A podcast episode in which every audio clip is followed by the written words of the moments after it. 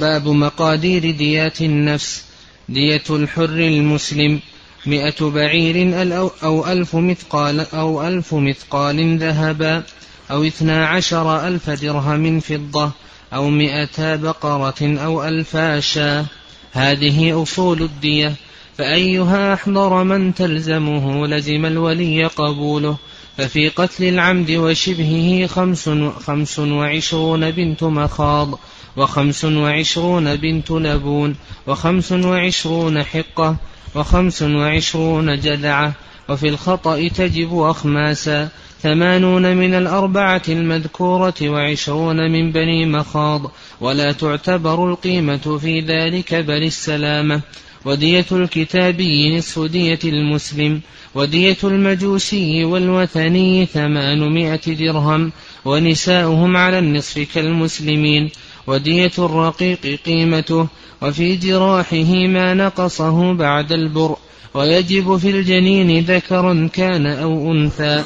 عشر دية أمه غرة وعشر قيمتها إن كان مملوكا. وتقدر الحرة أمه.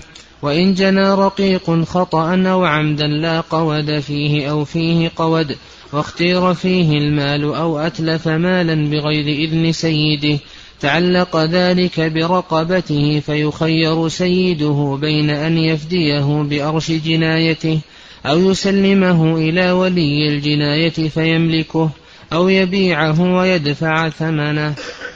قال المؤلف رحمه الله باب مقادير ديات النفس. المقادير جمع مقدار وهو مبلغ الشيء وقدره. وسيتكلم المؤلف رحمه الله تعالى أولا عن قدر دية النفس ثم بعد ذلك سيتكلم عن قدر ديات الأعضاء والمنافع. والجروح والقصاص يقول المؤلف رحمه الله تعالى دية الحر المسلم مئة بعير أو ألف مثقال أو ألف مثقال ذهب أو اثنى عشر ألف درهم فضة أو مئة بقرة أو ألف شاة آه، آه. النفس إما أن تكون مسلمة أو تكون كافرة وإما أن تكون ذكرا أو تكون أنثى وإما أن تكون حرة أو تكون رقيقة. فهذه الستة أقسام. وكذلك أيضا إما أن تكون حملا في البطن أو غير حمل. فهذه سبعة أقسام. سيتكلم المؤلف رحمه الله تعالى عن ديات هذه الأقسام كلها. فبدأ بالقسم الأول وهي دية الحر المسلم. فقال بأن ديته مئة بعير أو ألف مثقال ذهب أو اثنا عشر ألف درهم فضة أو مئة بقرة أو ألف شاة. وهذا هو المشهور. من مذهب الإمام أحمد رحمه الله تعالى وأن أصول الدية هذه التي ذكر المؤلف رحمه الله تعالى إما الإبل أو الذهب أو الفضة أو البقر أو الشياه. فهذه خمسة أصول نعم هذه خمسة أصول كما ذهب إليه المؤلف رحمه الله تعالى. والرأي الثاني أن أصول الدية ثلاثة وهذا مذهب أبي حنيفة ومالك وهي الإبل والذهب والفضة. والرأي الثالث أن الدية ليس لها إلا أصل واحد فقط وهو الإبل. وهذا هو قول الشافعي رحمه الله تعالى وهو رواية عن الإمام أحمد رحمه الله. وهذا الخلاف في أصول الدية ينبني عليه مسألة كما سيأتينا إن شاء الله كما سنشير إليها. المشهور من المذهب كما سمعنا أن أصول الدية خمسة الإبل والبقر والغنم والذهب والفضة. ودليلهم على ذلك حديث جابر أن رسول الله صلى الله عليه وسلم فرض في الدية على أهل الإبل مئة من الإبل وعلى أهل البقر مئتي بقرة وعلى أهل الشاء ألفي شاة وهذا رواه أبو داود رحمه الله تعالى وأيضا ابن أبي شيبة والبيهقي وهو ضعيف لا يثبت عن النبي صلى الله عليه وسلم. وكذلك أيضا استدلوا بحديث عكرمة عن ابن عباس أن النبي صلى الله عليه وسلم جعل في دية القتيل اثني عشر ألف درهم. اثني عشر ألف درهم. الذين قالوا بأن الأصول ثلاثة كما هو قول مالك وأبي حنيفة قالوا بأنها الإبل والذهب والفضة. أما الإبل فدليل ذلك حديث عمرو بن حزم وفيه وفي النفس المؤمنة مئة من الإبل. في النفس المؤمنة مئة من الإبل. وكذلك أيضا هو الوارد عن عمر رضي الله تعالى عنه. وكذلك أيضا كما سيأتينا في ديات الأطراف والمنافع والكسور والجروح أن هذه مقدرة بالإبل. فكذلك أيضا النفس تقدر بالإبل. وأما الذهب والفضة فلأن الذهب والفضة هي قيم الأشياء. فقالوا بأن الأصول هذه ثلاثة. الرأي الثالث رأي الشافعي أن أنه لا أصل إلا أصل واحد وهو الإبل دليله على ذلك حيث عمرو بن حزم وفي النفس المؤمنة مئة من الإبل. وهذا الحديث تلقته الأمة بالقبول. وكذلك أيضا كما تقدم أن هذا وارد عن عمر رضي الله تعالى عنه. وكذلك أيضا كما سيأتينا إن شاء الله أن الأطراف والجروح والكسور أنها مقدرة بالإبل. فكذلك أيضا النفس مقدرة بالإبل. وهذا القول هو الصواب يعني ما ذهب إليه الشافعي رحمه الله تعالى وأن الدية ليس لها إلا أصل واحد وهو الإبل. قال رحمه الله هذه أصول الدية فأيها أحضر من تلزمه لزم الولي قبوله. وهذه فائة الخلاف بين العلماء رحمهم الله تعالى. إذا قلنا بأن أصول الدية خمسة كما يعدد الحنابلة رحمهم الله فإن ولي الدم إذا أحضر له الجاني أي أصل من هذه الأصول فإنه يجب عليه أن يقبله فإن أحضر له الذهب قبله إن أحضر له الفضة قبله. واليوم الفضة رخيصة جدا بخلاف الذهب. فولي الدم أو الجاني يحضر فضة لأن الفضة رخيصة جدا. وإن أحضر له إبلا أو بقرا أو غنما إلى آخره يجب عليه أن يقبله. إذا قلنا بأن هذه الأشياء الخمسة كلها أصول. وإن قلنا بأن الأصل هو الإبل كما هو مذهب الشافعي رحمه الله تعالى فإنه لا يجب على المجري عليه أو وليه أن يقبله إلا ماذا؟ إلا الإبل. يعني لو أنه أعطاه ذهبا أو أعطاه فضة أو أعطاه بقرا فله أن يرد ذلك. ولا يأخذ إلا الإبل. إذا تصالح عن شيء فهذا جائز كما تقدم لنا أن الصلح على دم العمد أنه جائز باتفاق الأئمة. فإذا تصالح على ذلك فإن هذا جائز لكن إذا لم يتصالح واختلف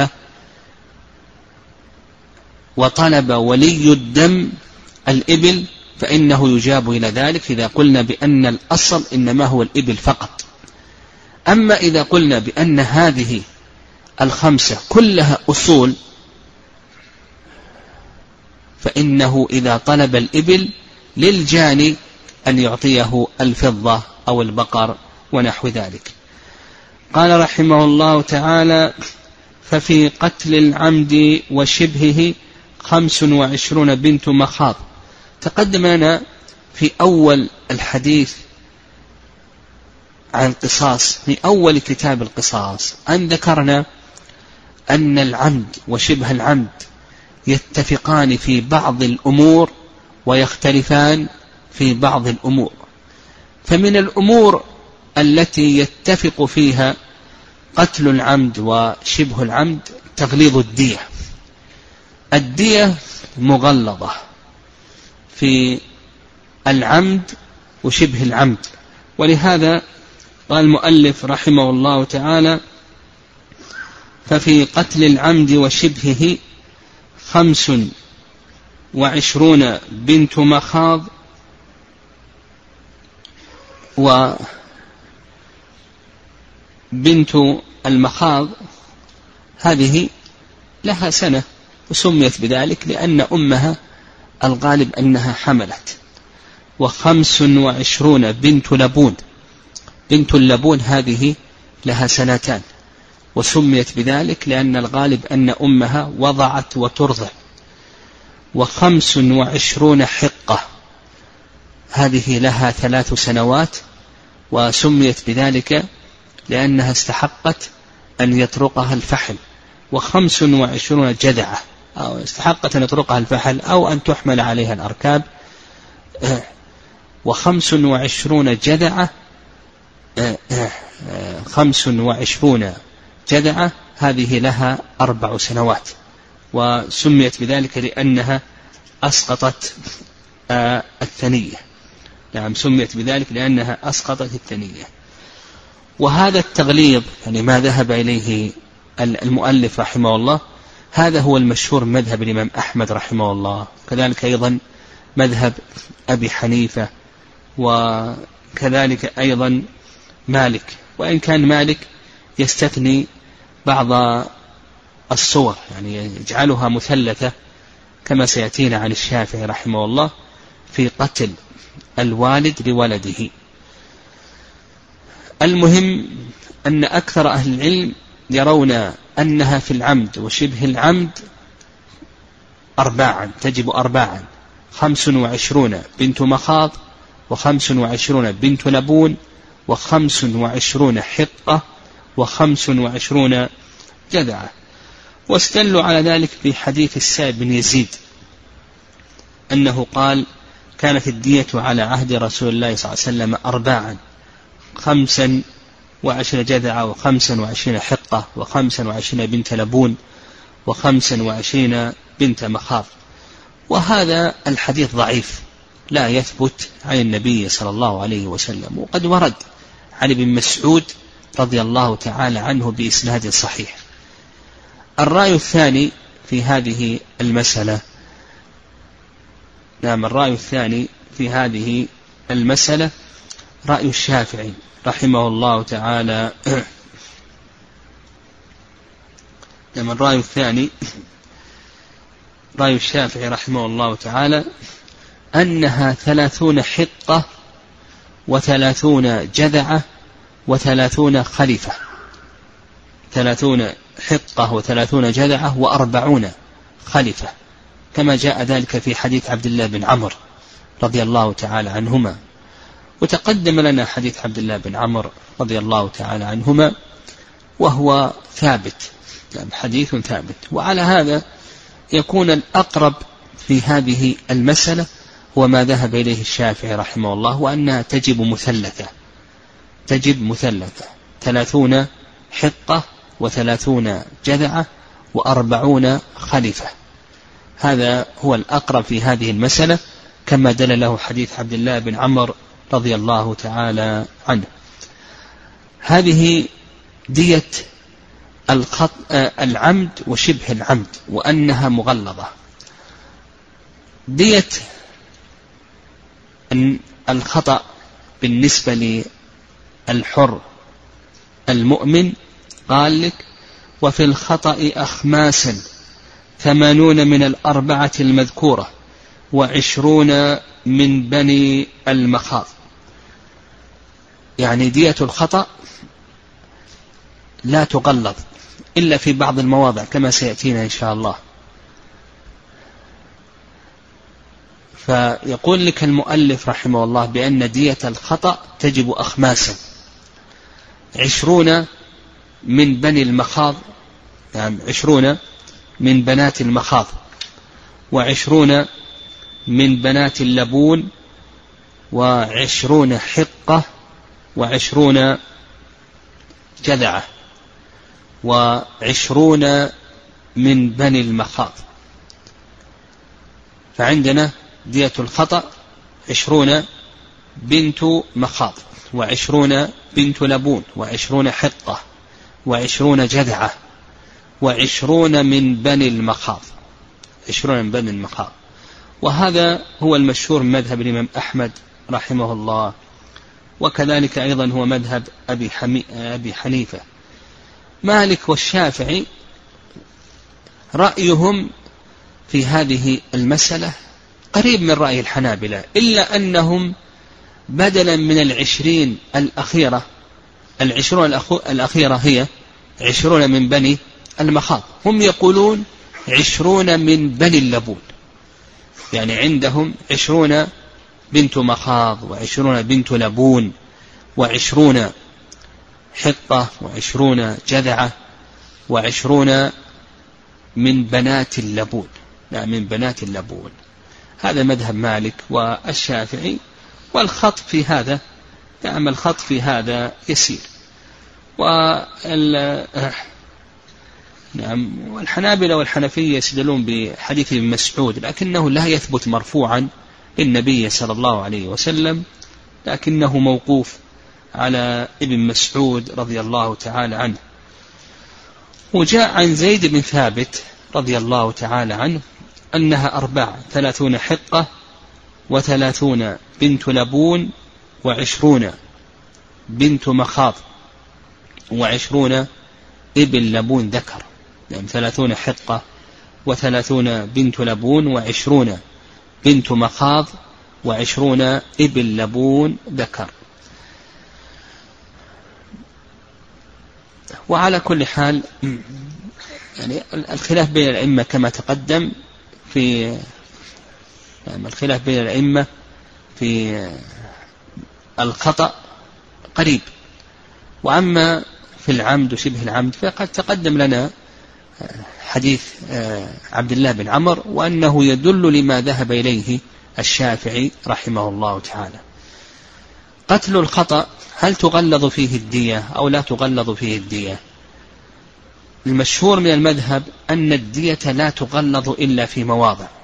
يقولون إذا حصل القتل في الحرم تغلظ بمقدار ثلث الدية. وإذا حصل في الأشهر الحرم تغلظ بمقدار ثلث الدية.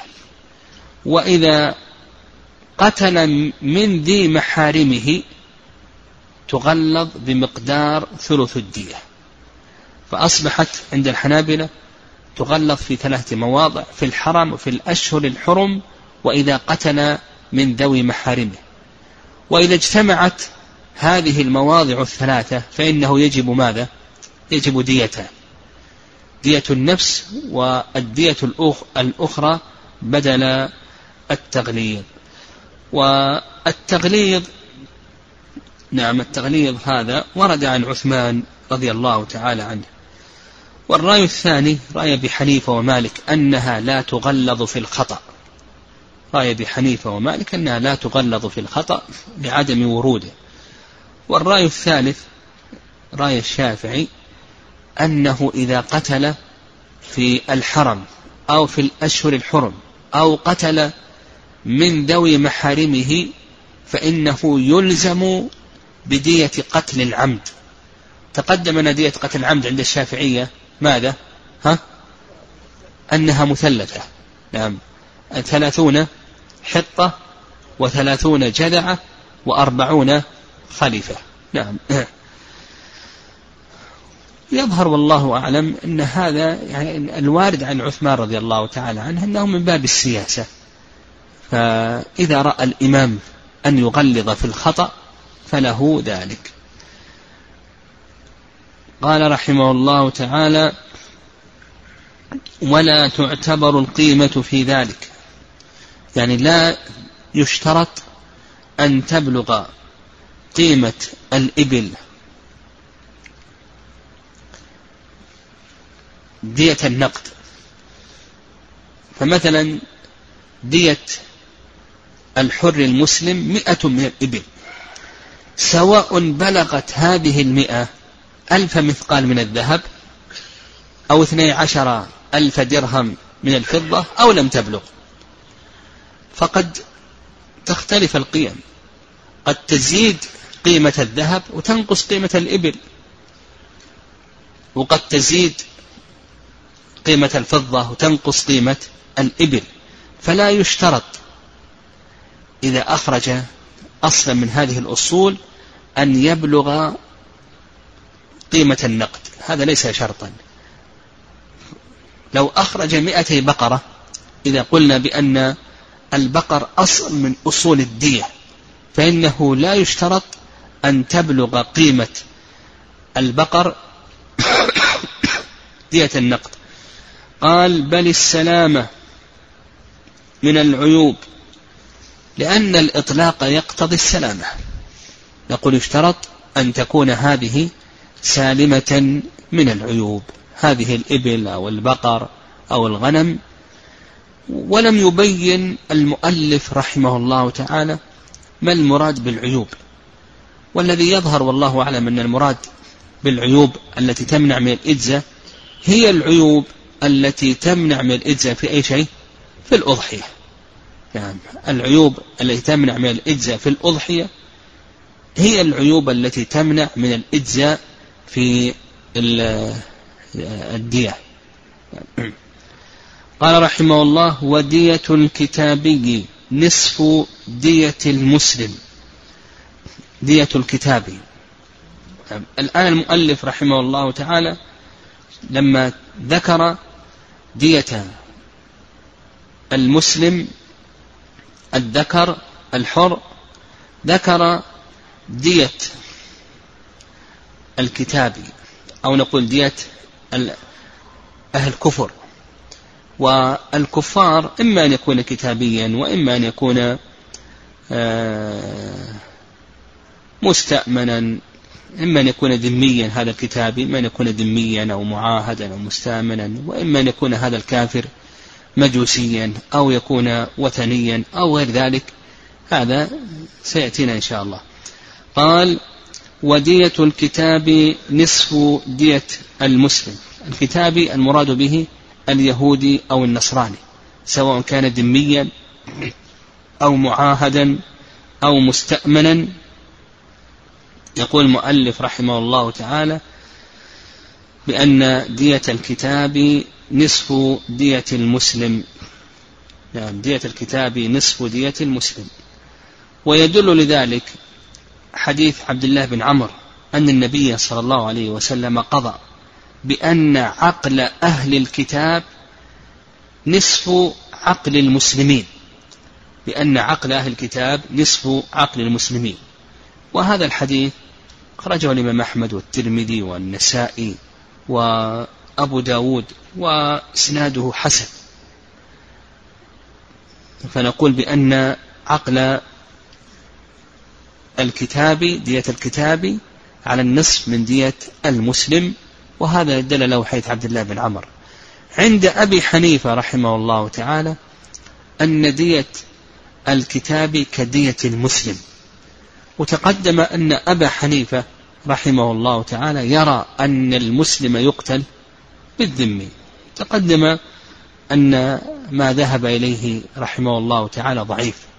وقد استدل بحديث رواه أبو داود في المراسيل وهو لا يثبت عن النبي صلى الله عليه وسلم يعني وسلم جعل دية كل ذي عهد في عهده ألف دينار. جعل دية كل ذي عهد في عهد ألف دينار وهو ضعيف لا يثبت عن النبي صلى الله عليه وسلم. والرأي الثالث رأي الشافعي رحمه الله تعالى أن ديتهم على الثلث من دية المسلمين. وهو أيضا ضعيف لأنه أو لأن دليله حيث عبادة ابن الصامت وهو ضعيف لا يثبت عن النبي صلى الله عليه وسلم. فالصواب ما ذهب إليه المؤلف رحمه الله وأن دية الكتاب يعني اليهودي أو النصراني سواء كان مستأمنا أو معاهدا أو ذميا أنه على النصف من دية المسلمين. طيب قال ودية المجوس والوثن ثمانمائة درهم. لما تكلم المؤلف رحمه الله تعالى عن عن دية أهل الكتاب شرع في بيان دية بقية أهل الكفر الذكور منهم. كم ديته؟ قال لك ثمانمائة درهم. وهذا قول جمهور أهل العلم رحمهم الله تعالى. يعني هذا قول جمهور أهل العلم رحمهم الله تعالى. ويستدلون على ذلك نعم يستدلون على ذلك بأن هذا هو الوارد عن الصحابة عن عمر وعثمان وابن مسعود. فديتهم ثمانمائة درهم. يستدلون يقولون بأن هذا هو الوارد عن الصحابة رضي الله تعالى عنهم عمر وعثمان بن مسعود. والآثار الواردة عن الصحابة رضي الله تعالى عنهم في هذا ضعيفة. يعني ليس فيها ما يدل لما ذهب إليه المؤلف رحمه الله تعالى وأن دية بقية الذكور من أهل الكفر أنها ثمانمائة درهم. الذي ثبت عن عثمان رضي الله تعالى عنه أنه جعل ديتهم أربعة ألاف درهم. نعم أربعة ألاف درهم لكن ثمانمائة درهم هذا لم يثبت. وظاهر الحديث نعم ظاهر الحديث عبد الله بن عمرو الذي سبق لنا أن النبي صلى الله عليه وسلم جعل عقل أهل الكتاب نصف عقل المسلمين.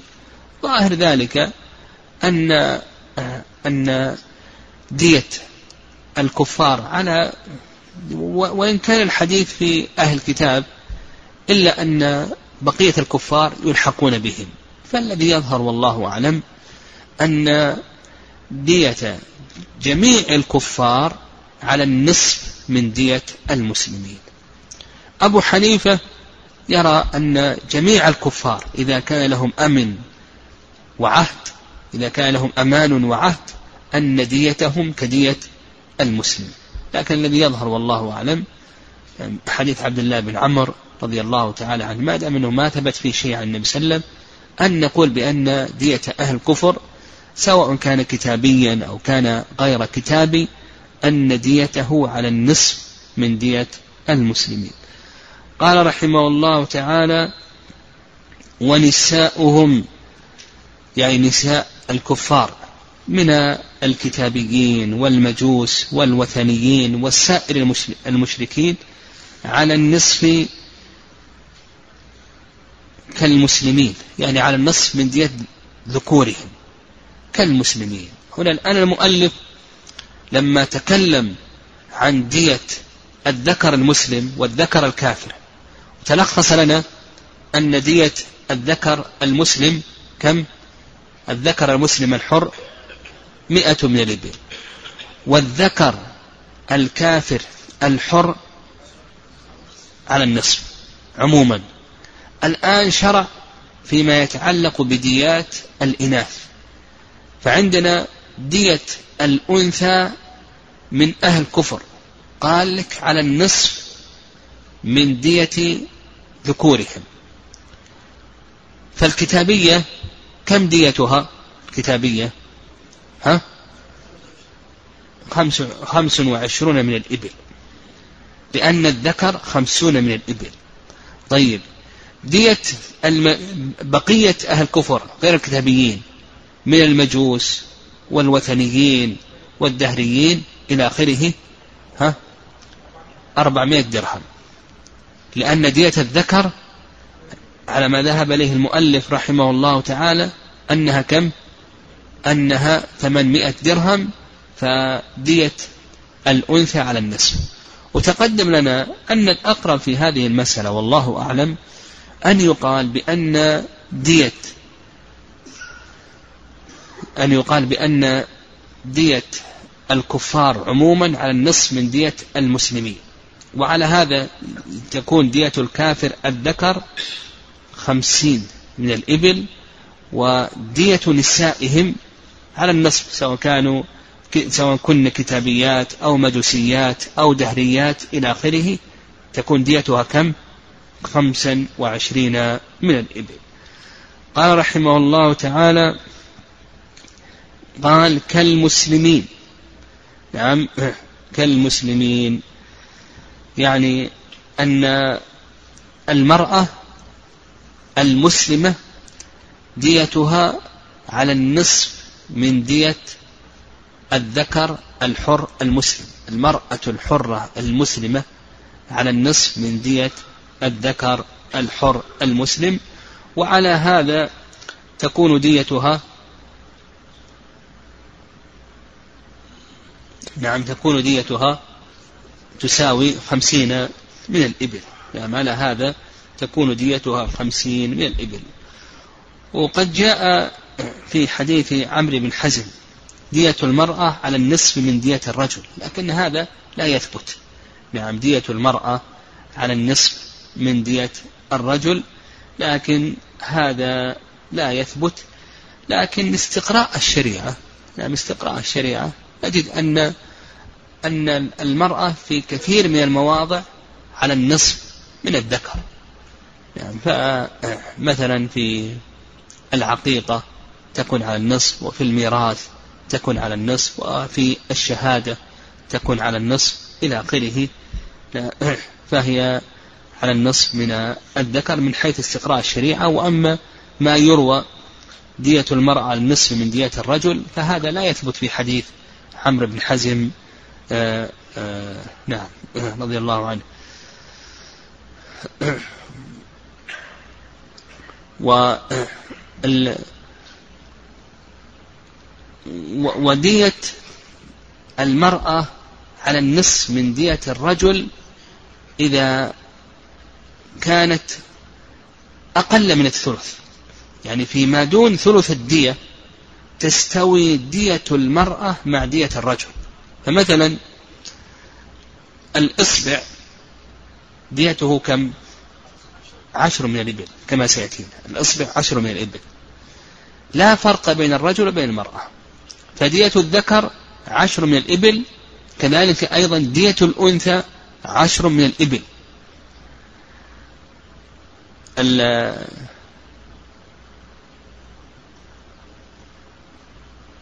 يد المرأة كم فيها؟ يد الذكر فيها نصف الدية خمسون من الإبل. يد المرأة كم فيها؟ خمس وعشرون من الإبل على النصف. يعني فيما دون الثلث يستوي الذكر والأنثى. في الثلث فما فوق؟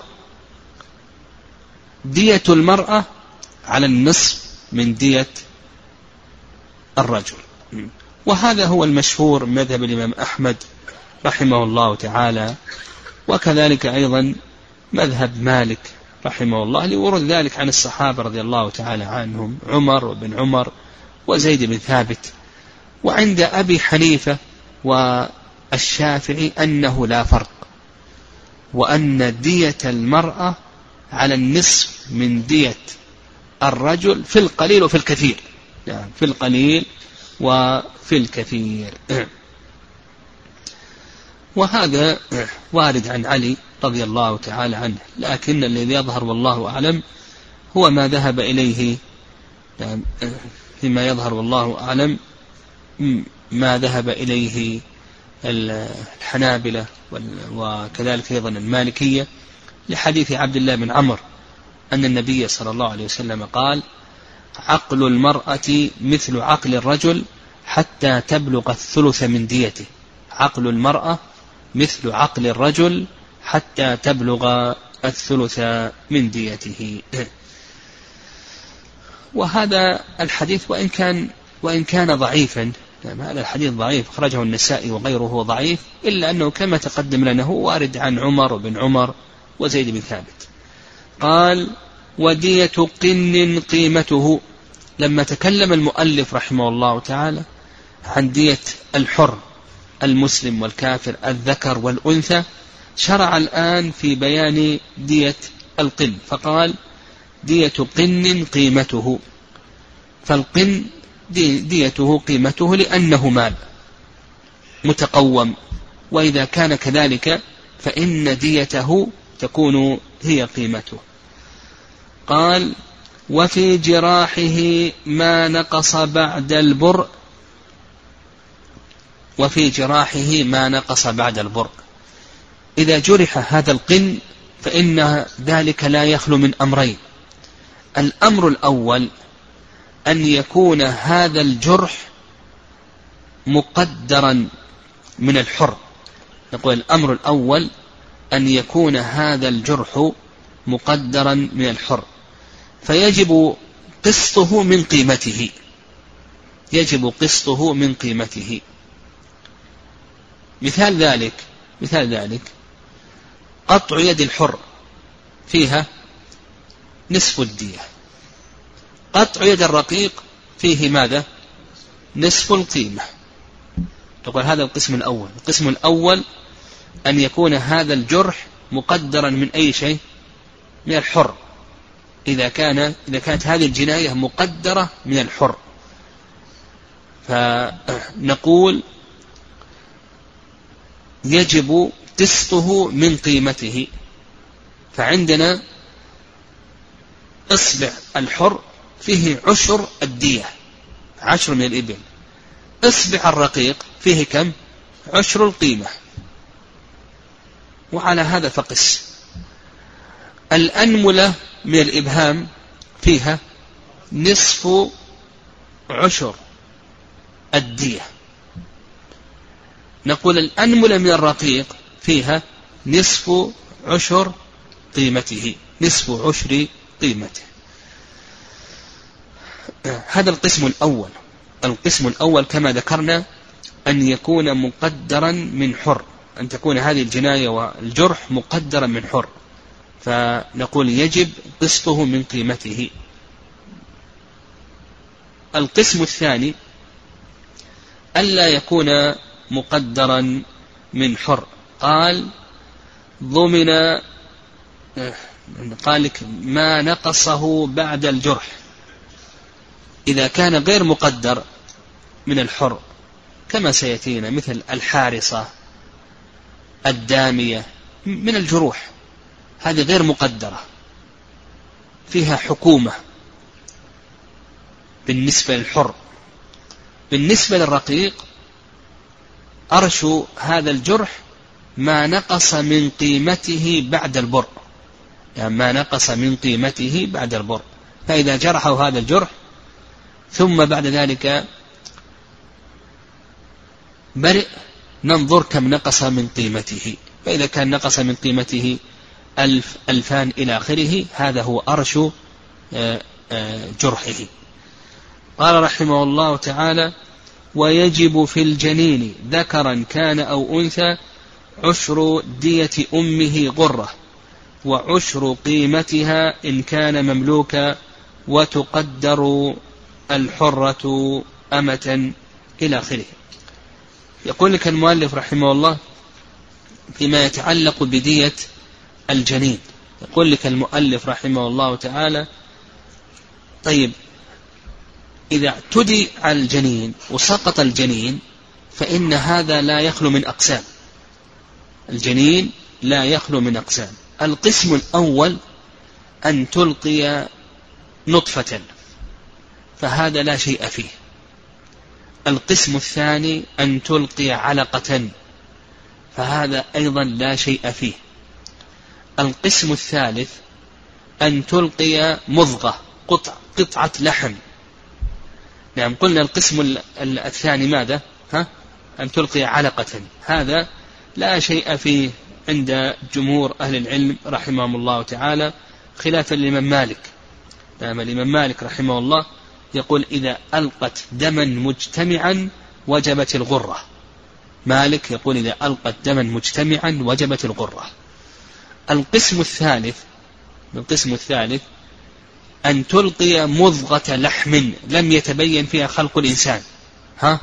فهذه على المذهب مذهب الشافعية لا شيء فيها. وهو أيضا رأي الحنفية أنه لا شيء فيها. وعند المالكية ها؟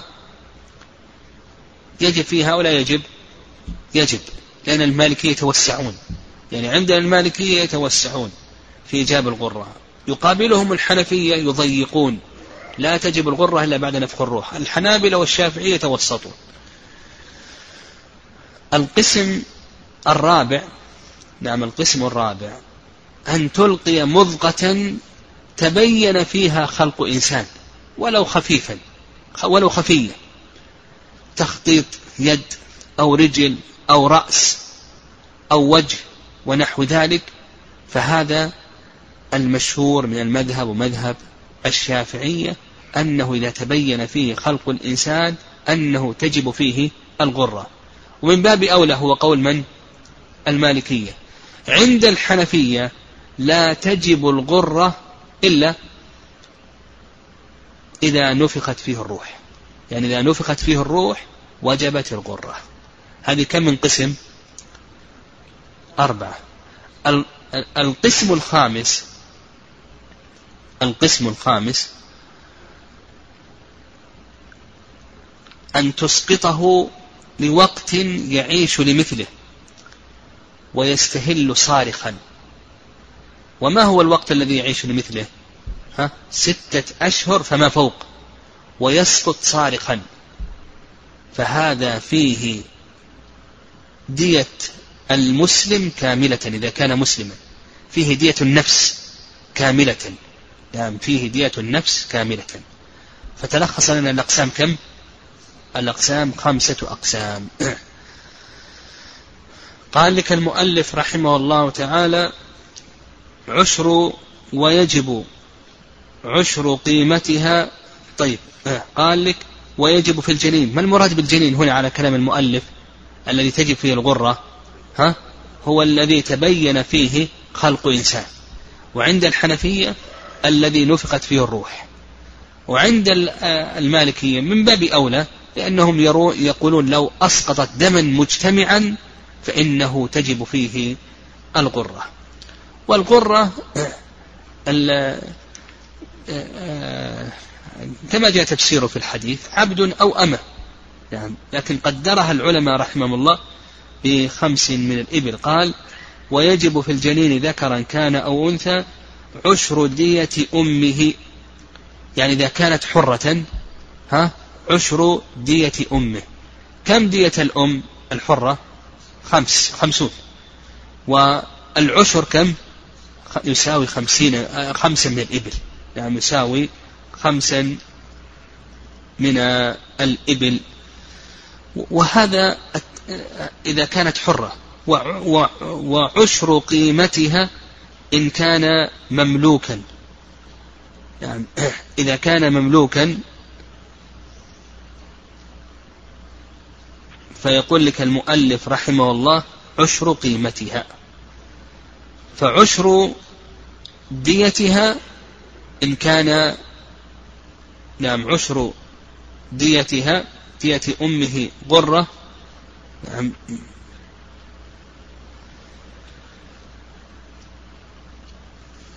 إذا كان حرا وعشر إن كان حرا عشر دية أمه وإن كان رقيقا فعشر قيمتها. وهذا الذي ذكره المؤلف رحمه الله تعالى هو قول جمهور أهل العلم.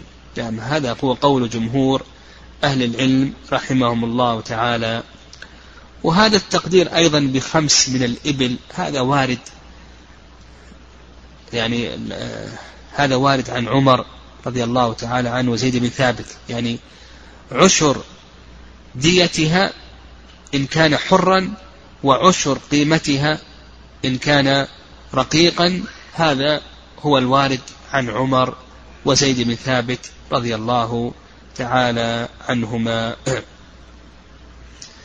والرأي الثاني رأي المالكية وأن دية الجنين لا يشترط فيها نعم دية الجنين لا يشترط فيها أن تبلغ نصف عشر دية الرجل أو عشر دية المرأة يعني هو يأخذون بظاهر الحديث أن دية الجنين فيها غرة دية الجنين غرة. والغرة عبد أو أمة. بلغت ما بلغت من القيمة. يعني رأي المالكية أن دية الجنين غرة. بلغت ما بلغت من القيمة لأن النبي صلى الله عليه وسلم قدرها قرة نعم. فتجب غرة كما جاء في حديث المرأتين حيث أبي هريرة في الصحيحين في قصة المرأتين اللتين اقتتلتا فضربت إحداهما الأخرى بحجر فأسقطت فقضى النبي صلى الله عليه وسلم في جنينها بغرة ثم إنها ماتت.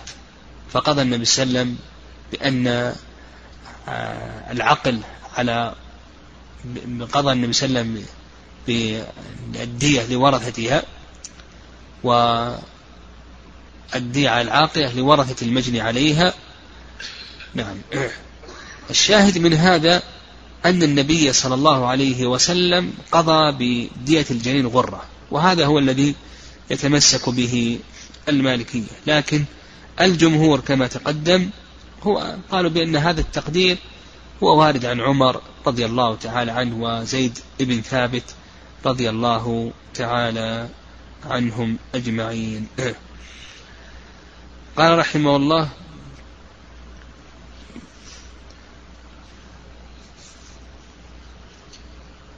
وتقدر الحرة أمه. يعني إذا كانت الحرة حاملا برقيق فإنها تقدر أمة. طيب إذا كانت الحرة حاملا برقيق نقدرها أمة. لأن دية الحمل الرقيق كم؟ عشر قيمة أمه. فهذه أمة هذه امرأة حرة حامل برقيق. حامل برقيق. جني على حملها فأسقطت. دية الحمل عشر قيمة أمه. هي ليست أمة وإنما هي حرة. فنقدرها نقدر هذه الحرة ماذا؟ ها؟ أمة. كم تساوي لو كانت أمة؟ قالوا تساوي مثلا كذا وكذا. فدية هذا الجنين عشر قيمتها. قال رحمه الله وإن جنى رقيق خطأ أو عمدا لا قود فيه. مثل الجائفة. خطأ ظاهر. أو عمدا لا قود فيه. عمدا لا قود فيه مثل الجائفة كما سيأتينا. يقولون بأنه بأن وكما تقدم لنا ما هي الجروح التي فيها قصاص والجروح التي ليس فيها قصاص. وأن الجرح الذي فيه قصاص ما هو؟ ها؟ المذهب الموضحة وكل جرح يبلغ العظم فقط. ما عدا ذلك ليس فيه قصاص يضيقون. فمثلا الجائفة هذه ليس فيها قصاص. الهاشمة ليس فيها قصاص. المنقلة ليس فيها قصاص إلى آخره. فإذا جنى الرقيق خطأ أو عمدا لا قود فيه مثل الهاشمة والمنقلة هذه لا قصاص لا قود فيها. واختير واختير أو فيه القود واختير فيه المال أو أتلف مالا بغير إذن سيده تعلق ذلك برقبته فيخير سيده بين أن يفتيه بأرش جنايته أو يسلمه إلى ولي الجناية فيملكه أو يبيعه ويدفع ثمنه إلى آخره. هذه المسألة ترد علينا كثيرا. وهي قولهم كتعلق الجناية أو تعلق أرش الجناية برقبة العبد الجاني. هذه كثيرا ترد وهذا مصطلح. إذا أردت أن تعرف هذا المصطلح وتفسير هذا المصطلح تأتي هنا. هذا موضعه. هذه كثيرا ما يرد عليكم هذا اللفظ في كلام الفقهاء رحمهم الله. يقولون تعلق هذا المال كتعلق أو تعلق هذا الحق كتعلق الجناية برقبة أو تعلق أرش الجناية برقبة العبد الجاني. كيف تتعلق الجناية برقبة أو أرش الجناية برقبة العبد الجاني؟ كيف ذلك؟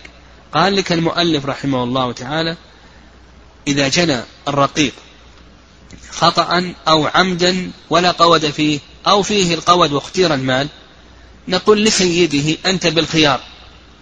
نقول لسيده أنت إما أن تفديه تدفع عنه أرث الجناية وإما أن يباع هذا الرقيق ويؤخذ من ثمنه أرش الجناية والباقي يدفع عليك. إذا لم يبق شيء فإنه لا فإنه لا تطالب به. وإن بقي شيء فإنه يرد إليك. فإن فداه فالأمر في ذلك ظاهر. إن لم يفده ها فإن هذا الرقيق يباع ويسدد من قيمته أرش ماذا؟ أرش الجناية. قيمة الرقيق هذا إما أن تكون مساوية لأرش الجناية وإما أن تكون أقل وإما أن تكون أكثر. فإن كانت مساوية فالأمر ظاهر. وإن كانت أقل ها؟ فلا يطالب السيد. إذا كانت قيمته أقل من أرش الجناية لا يطالب السيد. وإن كانت قيمته أكثر من الجناية فإن الفاضل يرد إلى من؟ إلى السيد. هذا هذا هو المصطلح. وقال المؤلف رحمه الله تعالى آه، آه، بإذن سيده بغير إذن سيده. إذا كان بإذن سيده فإنه يغرم الجناية مطلقا سيد. لأنه قد يكون قد تكون قيمة العبد أقل من الجناية حينئذ لا يطالب السيد. لكن لو كان بإذن السيد ها؟ إذا كان بإذن السيد وكانت قيمة الرقيق أقل من الجناية ها؟ فإن الناقصة يطالب به من؟ يطالب به السيد.